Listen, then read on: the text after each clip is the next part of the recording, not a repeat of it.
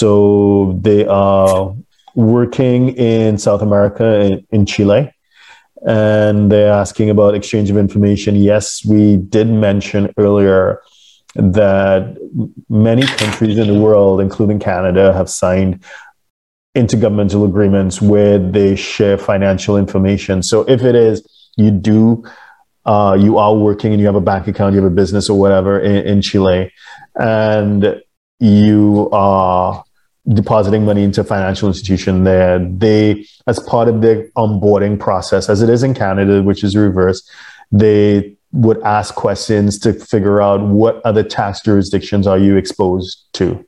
And if Canada is mentioned, and uh, they even if you don't mention it, if they figure out that you are also Canadian exposed or Canada exposed, then potentially there would be an exchange of information under the CRS Common Reporting Standard or the automatic exchange of information. So the point in saying all that is that regardless of which jurisdiction you're in, you want to make sure you're compliant with that jurisdiction as well as Canada to the extent that you're still Canada tax resident. So that's that question. Okay, someone. Yeah, and Chile, Chile does have a tax treaty with yeah. Canada. They do. Yeah. Okay, great.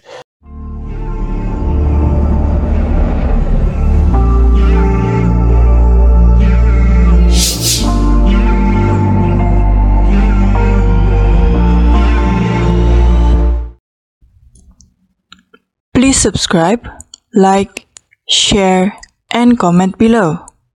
Our books and upcoming event are available at htj.tax. Email us at help at htj.tax to engage us to advise on international tax or business matters.